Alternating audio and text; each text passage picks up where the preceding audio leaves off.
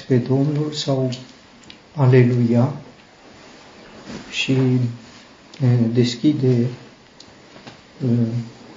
ciclul ultimilor cinci psalmi care sunt psalmi numiți de numiți Aleluia sau de Halel în ebraică. Și este important că această carte se încheie cu psalm care îl laudă pe Dumnezeu. Uh, am să amintesc că pe parcursul psalmilor am mai văzut uh, serii de psalmi sau cicluri de psalmi, Aleluia sau Halel.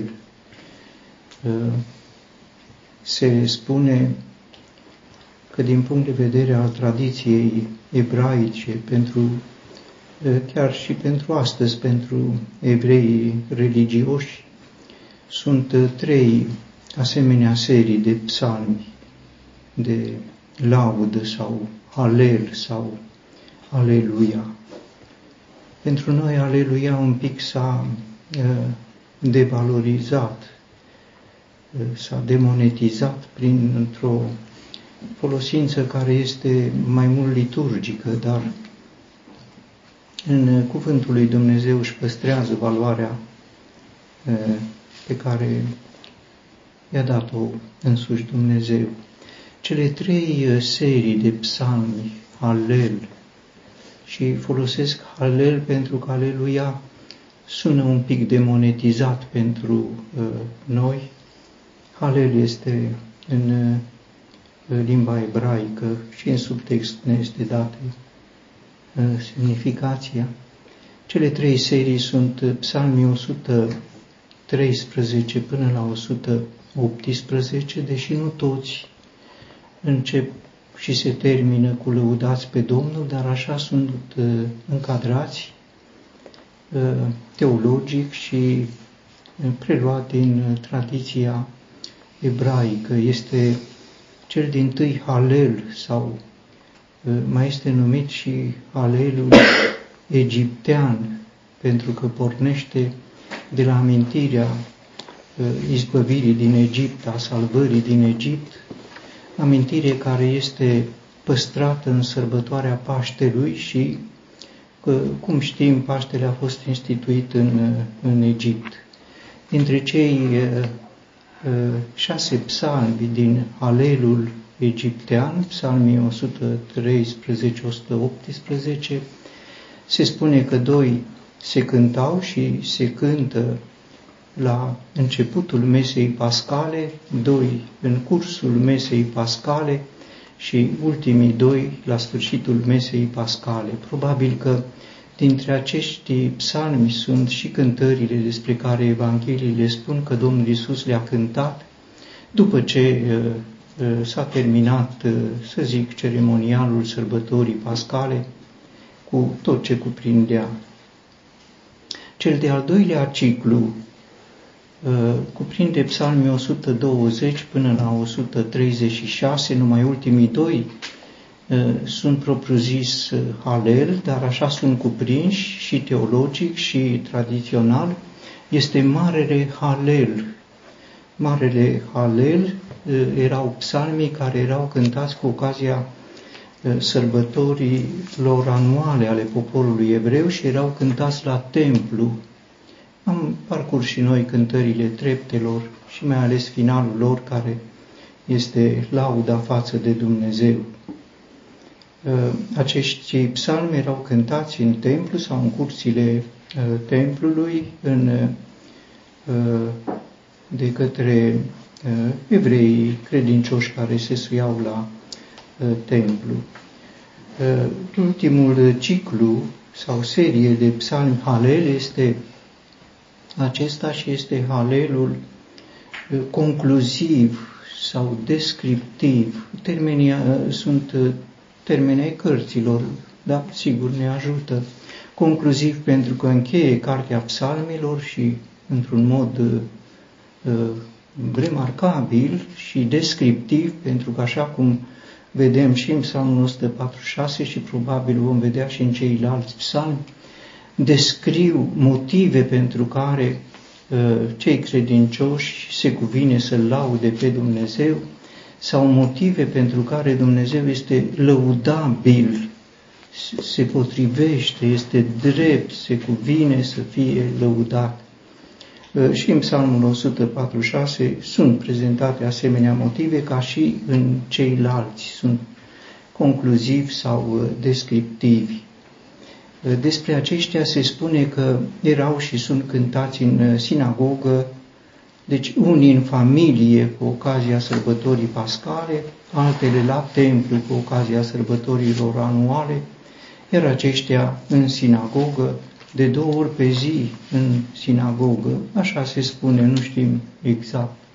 Despre Psalmul 145, într-un mod deosebit, se spune că uh, era cântat de trei ori pe zi de către evreii credincioși, uh, nu într-un cadru familial, nu la sinagogă, nu în templu, ci într-un mod personal. Este unul dintre psalmii remarcabili și am avut ocazia și le, de cântarea acestui psalm cu regularitate de trei ori pe zi, uh, erau legate multe din făgăduințele Uh, pe care Dumnezeu le-a dat evreilor și care, sigur, și-au păstrat uh, și pentru noi valabilitatea sau mai ales își regăsesc uh, pentru noi valabilitatea în vremea împlinirilor.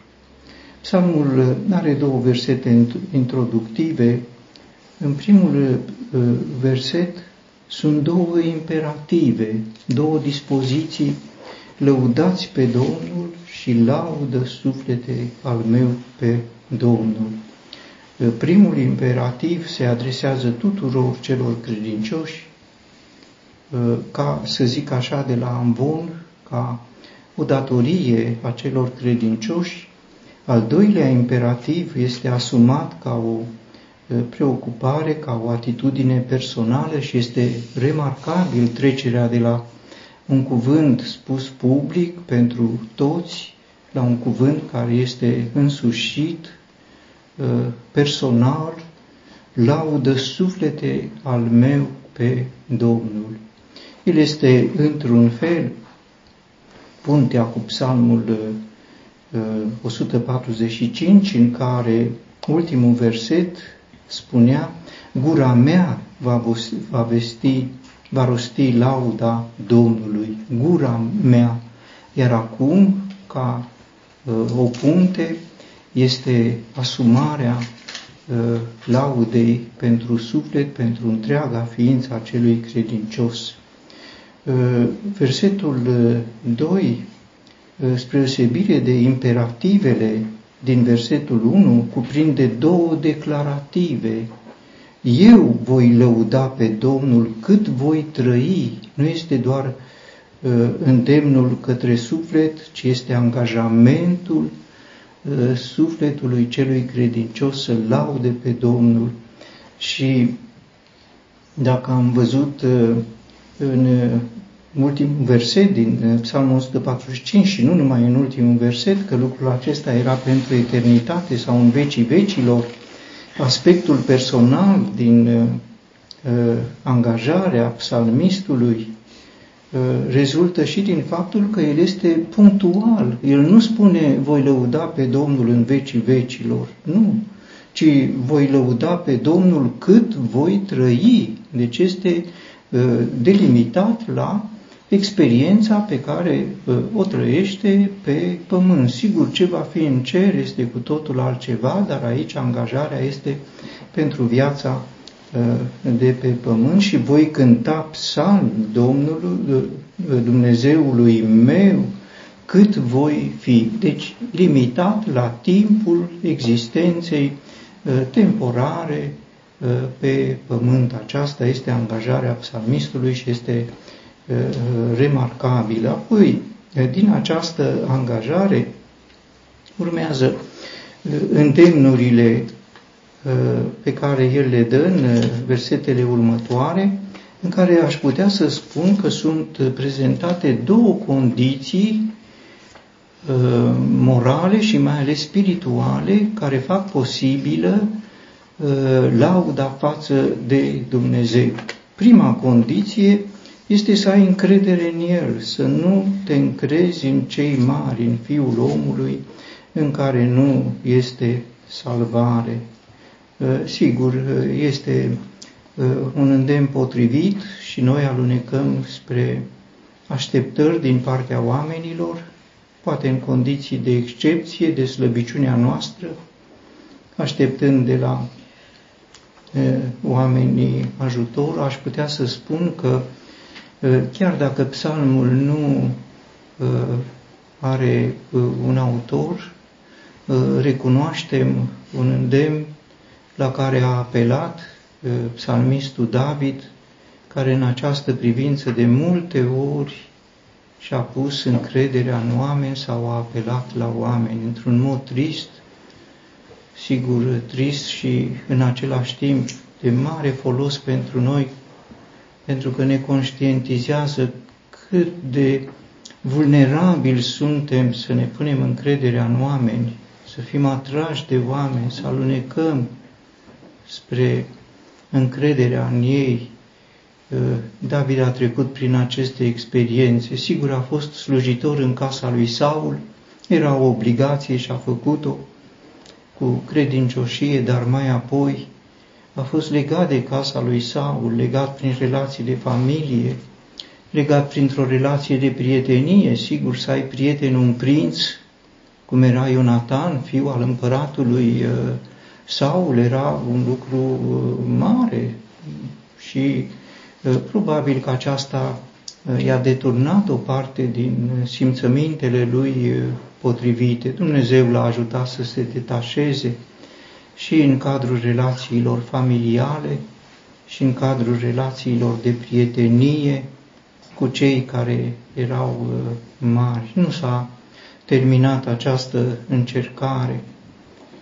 Uh, îl vedem în perioade grele, foarte dificile și nu o spun cu gândul de judecată cu privire la David, ci ca să vedem că suntem vulnerabili a apelat la Abimelec, împăratul filistenilor, a vrut să se pună sub ocrotirea lui.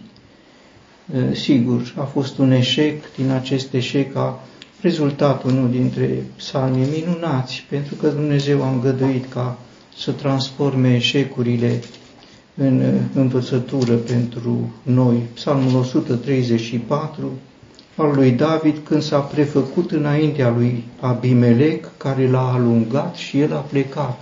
Merită să-l, să-l recitim, îl, îl cunoaștem.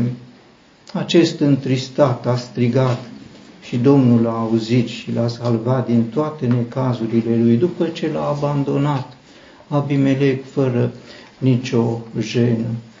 A apelat, cum știm, într-un alt moment dificil, la Nabal. Era flămând, n-avea pâine, a cerut de la Nabal, care îi făcuse servicii cândva, servicii importante, protejându-i averile. A cerut să-i dea să mănânce, a apelat la el, îl avea pe Dumnezeu, a avusese experiențe cu Dumnezeu, a fost dezamăgit de, de Nabal. Cine este David? Un rob fugit de la stăpân, o umilință uh, profundă, greu de, uh, de acceptat. Nu-i Nabal de vină, trebuie să înțelegem, nu-i Nabal, nici Abimelec nu-i de vină, ci e de vină apelul la ei când îl ai pe Dumnezeu de partea ta. Nu s-au încheiat, cum știm, uh, spre finalul primei perioade, când era prigonit de Saul, s-a pus sub ocrotirea, sub protecția lui Achiș. Achiș e un nume personal, pentru că Abimelec e un titlu, titlul împăraților filisteni, Abimelec. Achiș este Abimelecul sau împăratul Gatului. Și s-a dus la Achiș și sigur Achiș l-a primit cu bunăvoință pentru că s-a dus deschis la Abimelec, s-a prefăcut că nu-i David, a fost ușor de recunoscut. Cum să nu-l recunoști pe David? Nu-l recunoaște Nabal, nebunul, dar nu se poate să nu-l fi recunoscut. Dar el s-a prefăcut și Abimelec l-a izgonit pe când Achiș l-a primit, pentru că știa cine este David, l-a pus în slujba lui, apoi urma războiul, Dumnezeu a intervenit, numai Dumnezeu, pentru că l-a păzit pe David să lupte împotriva propriului său popor și aceasta sub comanda împăratului Gatului. El a intrat pe scena publică a lui Israel, cum știm, învingându-l pe Goliat, care era din Gat, uriașul din Gat. Și după ce l-a învins pe Goliat și și-a căpătat o poziție în Israel, iată, se duce la împăratul Gatului, la Achish, și cere o crotire. Dumnezeu l-a uh, izbăvit, sigur, cu prețul unei experiențe care l-a făcut să plângă cu amar, așa cum a fost și experiența lui Petru, care s-a încrezut în sine. Orice încredere în om sfârșește cu lacrimi, cu lacrimi amare. Așa a sfârșit și David. Din aceste experiențe se nasc îndemnuri. Nu vă încredeți în cei uh, mari. Aș adăuga la aceasta că deseori cuvântul lui Dumnezeu revine asupra acestui lucru.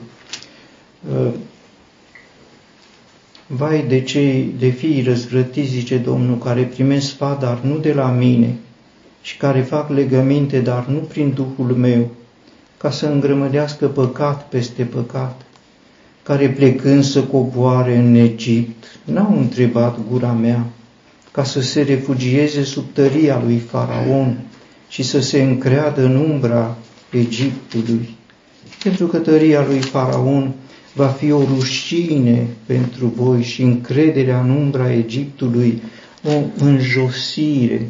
Și am să amintesc de Avram, trist, sigur, David, Avram, trist, așa ne păstrează cuvântul lui Dumnezeu, o mărturie stricată în uh, Egipt. și a plecat din Egipt cu bogății, a plecat însă pe lângă bogății pentru că era un măr uh, cu vierme, aș putea să spun, un măr otrăvit ce i-a dat faraon, nu pot fi daruri bune din partea celui care e rău. I-a dat-o pe Agar. Agar i-a devenit femeie, s-a născut Ismael. Ismael l-a făcut să plângă înaintea lui Dumnezeu și face încă să curgă multe lacrimi în istoria poporului Israel. Aceasta este încrederea în uh, Egipt. Vai de cei care coboară în Egipt după ajutor și se bizuie pe cai și se încred în care, pentru că sunt multe și încălăresc, pentru că sunt foarte puternici și nu privesc spre Sfântul lui Israel, nici nu-L caută pe Domnul. Ne încredem în cei mari, ne încredem în om. Așa zice Domnul, blestemat este omul care se încrede în om și care își face carnea braț al său și al cărui inimă se depărtează de Domnul. Va fi ca un tufiș în pustiu și nu va vedea când va veni binele, ci va trăi în locurile arse ale pustiului într-un pământ sărac și nelocuit. Încrederea în om pustiește viața, aduce nu ce am sperat să căpătăm prin încrederea în om, ci aduce mari pagube. Și invers, binecuvântat este omul care se încrede în Domnul, a cărui încredere este Domnul, pentru că el va fi ca un copac plantat lângă ape și care își întinde rădăcinile spre rău, râu și nu va vedea când va veni arșița, ci frunza lui va fi verde. Toți ne dorim prosperitate. Dacă o căutăm în oameni, nu este decât pustiu. Între pustiu și prosperitate este atitudinea sufletului. Nu vă încredeți în cei mari, în Fiul omului, în care nu este salvare. Și apoi și spune ce e omul, este doar o suflare care se întoarce în pământ. Nu se poate mântui pe el, cu atât mai puțin să mântuiască. Dacă ar fi capabil să ofere mântuire, întâi și-ar da lui însuși. Așa e normal. Dar nu e nici pentru el, nici pentru o suflare. Este un psalm care spune foarte interesant despre uh, fiii oamenilor de rând sunt numai o suflare. Fiii celor mari sunt o minciună. Am putea spune că e mai mult decât o suflare. Sunt o minciună. Dar continuă uh, versetul, puși în cumpănă împreună, sunt mai puțin decât o suflare. Iată o, o, o, formă, o formă absolut remarcabilă, filozofică, matematică, poetică, toți fiii oamenilor o suflare, fiii celor mari, mai puțin decât o suflare. Cum poate să-i pui ce cumpănă este asta, în care punând pe fiii celor mari rezultă la cântar mai puțin decât o suflare cât pentru noi nici suflarea probabil că nu considerăm că are greutate, deși are greutate pentru că e materie și are greutate. Nu avem noi balanțe, dar greutate are.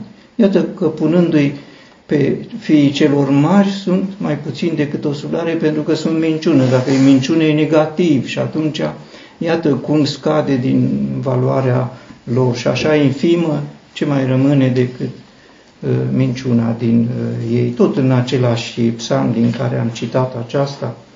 Nu vă încredeți, spune cuvântul. Și apoi adaugă, odată a vorbit Dumnezeu și de două ori am auzit. Știm uh, acest cuvânt, odată a vorbit Dumnezeu, de două ori am auzit. Ce am auzit? Că noi reținem doar prima parte. Ce am auzit? Aceasta e important.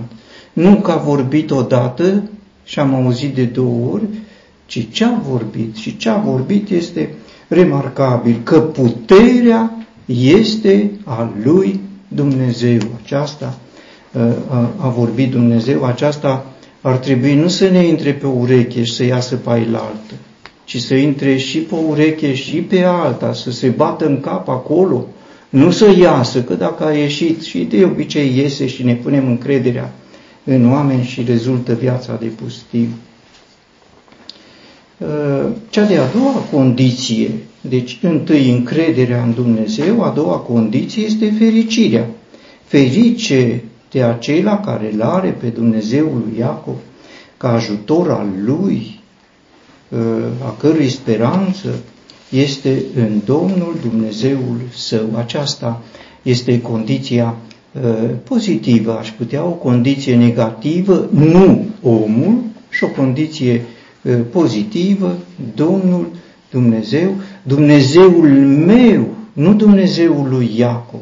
Și este de observat trecerea de la Dumnezeul lui Iacov la Dumnezeul său, că este Dumnezeul lui Iacov, este un titlu care nu ajută, dacă este Dumnezeul personal, Dumnezeul meu, aceasta este cel ce uh, uh, face fericit cu adevărat. Este fericirea binecuvântării despre care am citit în uh, profetul uh, Ieremia, în capitolul 17. Uh, Domnul Dumnezeul său. Ultimul altar pe care l-a zidit Iacov, dacă nu greșesc, a avut titlul acesta, Domnul este Dumnezeul lui Israel și l-a însușit personal pe Dumnezeu. Până atunci era Dumnezeul părinților, Dumnezeul lui Avram, Dumnezeul lui Isaac, Dumnezeul Betelului și fel de fel de titluri. Toate acestea pălesc în fața unui titlu care îl personalizează pe Dumnezeu. El, Elohe, Israel, Domnul este Dumnezeul lui Israel, acesta Dumnezeul lui Iacov, al lui Israel, este Dumnezeul celui fericit care este chemat, este îndemnat să laude pe Domnul. Uh, de la versetul 6 sunt prezentate uh, motivele pentru care acest Dumnezeu este lăudabil sau de ce este potrivit să-L lăudăm. Uh, spuneam că fac Uh, psalmul 46 face parte din ultimii psalmi Halel, Halel concluziv, Halel descriptiv, descrie motivele pentru care merită, se potrivește, se cuvine să-L lăudăm pe Dumnezeu. Acestea sunt prezentate alături de ce s-a spus în uh, trei moduri, în trecut, în prezent și în viitor. Iar prezentarea lor este explicită. Ce a făcut Dumnezeu, ce face Dumnezeu, ce va face Dumnezeu la trecut, la prezent, la viitor. Ce a făcut Dumnezeu? Puțin este prezentat la trecut pentru că este prezentată creația. A făcut cerurile și pământul, marea și tot ce este în ele. Aceasta este foarte pe scurt lucrarea în trecut a lui Dumnezeu, care exprimă uh, un Dumnezeu atotputernic, Dumnezeul Creator. Uh, El a făcut toate. Mi-a plăcut un gând. Dacă a făcut toate, nu poate face un lucru pentru mine de care am nevoie. A făcut toate, cerurile, pământul. Să facă un lucru pentru mine lucru pe care îl cer, la care apelez, să nu îmi pun încrederea într-un om, ci să îmi pun încrederea în Dumnezeu. Poate face lucrurile cele mai mici, sigur, dacă a făcut lucruri atât de mari. Iar apoi începe prezentarea acestor uh, uh, lucrări în prezent. Pentru prezent păzește adevărul. Adevărul este uh, o comoară, aș putea să spun, Uh, are nevoie să fie uh, păzită pentru că, virgulă, ca orice comoară, este ținta hoților, a tâlharilor. Și adevărul în adevăr este de multe ori uh, interpretat, uh, uh, schimbat în ceea ce este opusul adevărului fie prin jumătăți de măsură, fie prin procente. Dacă adaugi la adevăr numai un procent care nu face parte din adevăr, nu mai este adevăr. Uh, este o valoare atât de scumpă încât cea mai mică adăugare sau schimbare schimbă valoarea și aurul își pierde din valoare dacă este amestecat cu alte metale, fie chiar uh, prețioase, poate să fie cu, amestecat cu argint, nu mai este aur, cu atât mai mult adevărul este contrafăcut. Adevărul uh, păzit de Dumnezeu uh, ne spune despre un Dumnezeu care este credincios față de ce a spus și exclusiv credincios față de ce a spus. Ce n-a spus nu intră sub răspunderea lui Dumnezeu. De multe ori noi punem în seama lui interpretări și nu sunt. Uh, și în această privință reamintesc că așa a început tragedia părinților în, în Eden, încercând să afecteze, să altereze, să schimbe. Oare a zis Dumnezeu cu adevărat? Și de acolo, sigur, a schimbat puțin sensul, o mică schimbare, a adus minciuna, o mică minciună este păcat, a adus moartea și dureri și suferință și spini și mărăcini. Apărătorul acestui adevăr a fost și este Domnul Isus, care, cum știm, în fața lui Pilat din Pont a recunoscut acea frumoasă mărturie că este împărat, eu pentru aceasta m-am născut, ca să mărturisesc despre adevăr.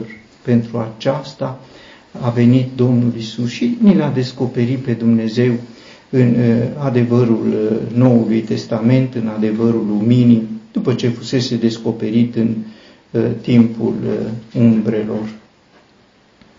Face judecată, este un Dumnezeu drept pentru cei asupriți, aș spune despre aceasta pentru cei asupriți. Și toți probabil că am avut asemenea uh, experiențe în viață într-un fel sau în altul, când ni s-a părut că ni se face nedreptate. Într-o lume a nedreptății, aproape că aș spune că e absurd să te vaiți că ți s-a făcut nedreptate. Așa e normal. Așa e normal în această lume. Dar ce adaugă textul acesta este că atunci când se fac nedrept, nedreptăți sau se face o nedreptate și ea este uh, parafată chiar printr-un act judecătoresc sau prin cei care au această autoritate. rămâne o ultimă instanță, necunoscută de oameni, instanța lui Dumnezeu. Și despre acest Dumnezeu face judecată, este instanța ultimă. Te duci înaintea lui Dumnezeu, întâi că te mângâie, apoi te încurajează, apoi îți îndreaptă privirile spre Domnul Hristos. Se supunea dreptului judecător, iar dacă vrea, poate să răstoarne și pe împărat și uh, uh, pe plenuri de judecată și instanțe, este atot puternic, a făcut cerurile și pământul, poate să facă dreptate atunci când și cum vrea. Face judecată pentru cei uh, asupriți. Domnul Isus spunând despre un judecător nedrept, a spus, va găsi fiul omului credință. Nu, dreptatea este cea care ne lipsește, ci credința este cea de care avem nevoie. Dă pâine celor flămânzi, sigur, pâinea noastră cea de toate zilele, dar mai ales o pâine spirituală, acea mană pentru suflet, Domnul Isus îl cunoaștem pe Domnul Isus, dar nu Domnul Isus despre care citim, ci Domnul Isus cu care ne hrănim. Dacă nu ne prezentăm dimineața, dăm pâinea de care am nevoie. Domnul Hristos rămâne o persoană, știm totul despre El, nu avem nimic în plus, ă, cu atributele Lui, cu faptele Lui, în loc să fie mană pentru uh, suflet. Domnul îi eliberează pe cei încătușați. De la versetul 7, partea a doua, surprinzător, sigur, o surpriză plăcută apare această înșirare a faptelor descriptive pe care le face Dumnezeu, foarte pe scurt, telegrafic aș putea, ca în cascadă aceste fapte. Aceste fapte înșiruite în felul acesta, parcă le-aș vedea în predica pe care a rostit-o uh, Domnul Isus în Nazaret. Duhul Domnului este peste mine pentru că m-a uns și urmează lucrările. La fel sunt lucrările acestea. Sau parcă am vedea cum au venit trimișii lui Ioan Botezătorul aducând înaintea Domnului Hristos îndoiala lui Ioan Botezătorul, tu ești acela sau să așteptăm pe altul. Spuneți lui Ioan ce vedeți, morți înviază, orbii văd, săracilor li se vestește De jur împrejurul Domnului Hristos se străluceau aceste lucrări. Erau prezente, era o realitate, realitatea prezenței Lui se dovedea prin aceste fapte. Eliberează pe cei încătușați, nu sunt doar cătușele celor din închisoare, deși și acestea sunt importante și Dumnezeu a avut grijă și ca cei credincioși să ajungă în închisoare, așa e drumul, altfel n-ar fi putut, spune Domnul Isus, am fost în închisoare și ați venit la mine. Cum ar fi spus Domnul Isus asta, dacă n-ar fi fost cei credincioși în închisoare? Dar sunt și alte eliberări, eliberarea de cătușele păcatului, de cătușele lumii. Mulți sunt în robia lumii, a stăpânitorului ei, morți în păcate și în fără după. Mersul lumii, mersul lumii acesteia este o legătură de robie puternică și teama și frica și îngrijorările și fel de fel de alte robii, ă, nu neapărat cele ale ă, ă, lanțurilor. Uh, deschide ochii orbilor, sigur, uh, uh, într-un mod fizic, material, dar și într-un mod spiritual. Și amintesc cuvântul Domnului Isus către îngerul bisericii din la Odiceea și nu știi că ești ticălos, nenorocit, sărac, orb și gol. De ce era orb? Pentru că el se vedea bogat, m-am îmbogățit, nu duc lipsă de nimic, bogat fără Domnul Hristos. Nu vedea comoara care era în Domnul Hristos, vedea doar în El însuși. Și Domnul Isus îi spune, te sfătuiesc să cumperi de la mine arifie pentru ochi, ca să vedem. De multe ori nu vedem. De multe ori așa de aproape Dumnezeu și nu-L vedem. Și vedem doar pe oameni. De multe ori sunt împrejurările, și îngrijorările și temerile, în loc să-L vedem pe Dumnezeu aproape de noi.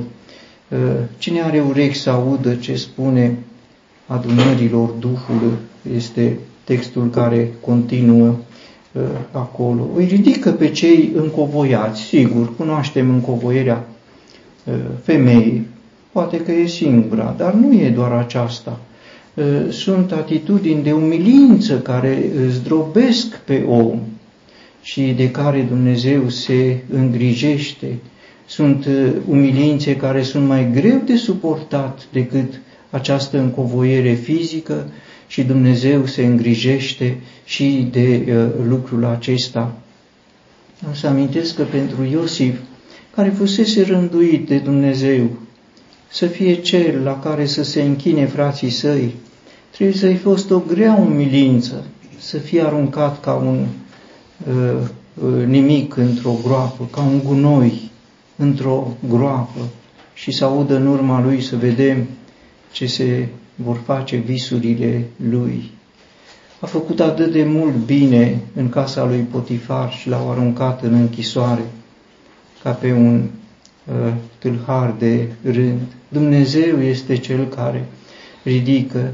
Ce minunat l-a ridicat Dumnezeu pe Mardoheu, care a plâns în fața cetății și a sfâșiat hainele de durere când a auzit edictul lui Haman ca să fie nimicit poporul din care făcea parte. L-a ridicat Dumnezeu, prin Haman l-a ridicat, care l-a plimbat prin fața cetății călare pe calul împăratului.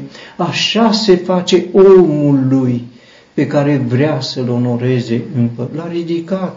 Când trecem prin umilință, este un Dumnezeu care ridică pe cei încovoiați și invers, pe cei care se înalță îi smerește, îi zdrobește, în uh, Psalmul 147 se spune, uh, Domnul îi susține pe cei smeriți, dar îi înjosește până la pământ pe cei răi. Iată o încovoiere. Îi înjosește până la pământ. Ei sunt mari, falnici, ca un brad.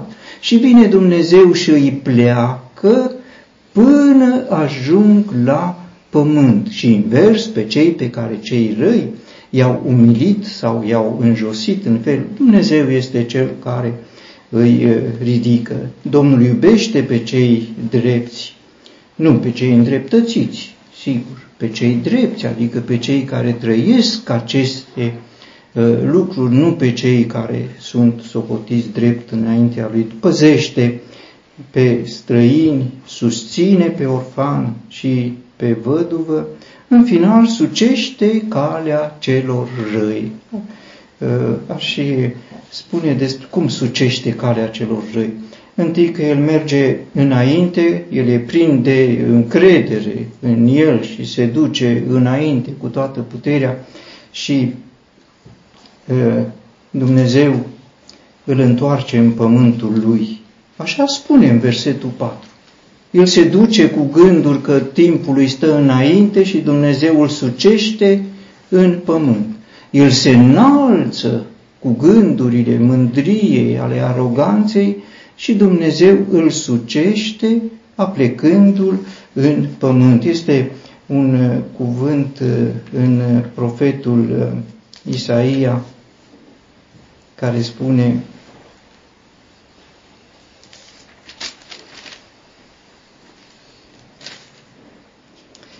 pentru că Egiptul uh, ajută în zadar și fără folos, de aceea l-am numit aroganță, care nu face nimic. Uh, va fi o rușine pentru voi încrederea în umbra Egiptului și o înjosire. La aceasta mă gândesc că ne ajută, uh, te sucește dacă ai luat-o pe o cale care nu e, te iubește când ești drept, înaintea lui Dumnezeu. Dar dacă o iei pe o cale nepotrivită, te sucește, te pleacă, te înjosește. Aceasta este lucrarea pe care o face. Sunt cele 10 lucrări pentru prezent, una pentru trecut și una pentru viitor. Dumnezeu va împărăți pentru totdeauna. Dumnezeul tău, Sioane, este din generație în generație, așa cum a fost așa este și așa va fi. Lăudați pe Domnul!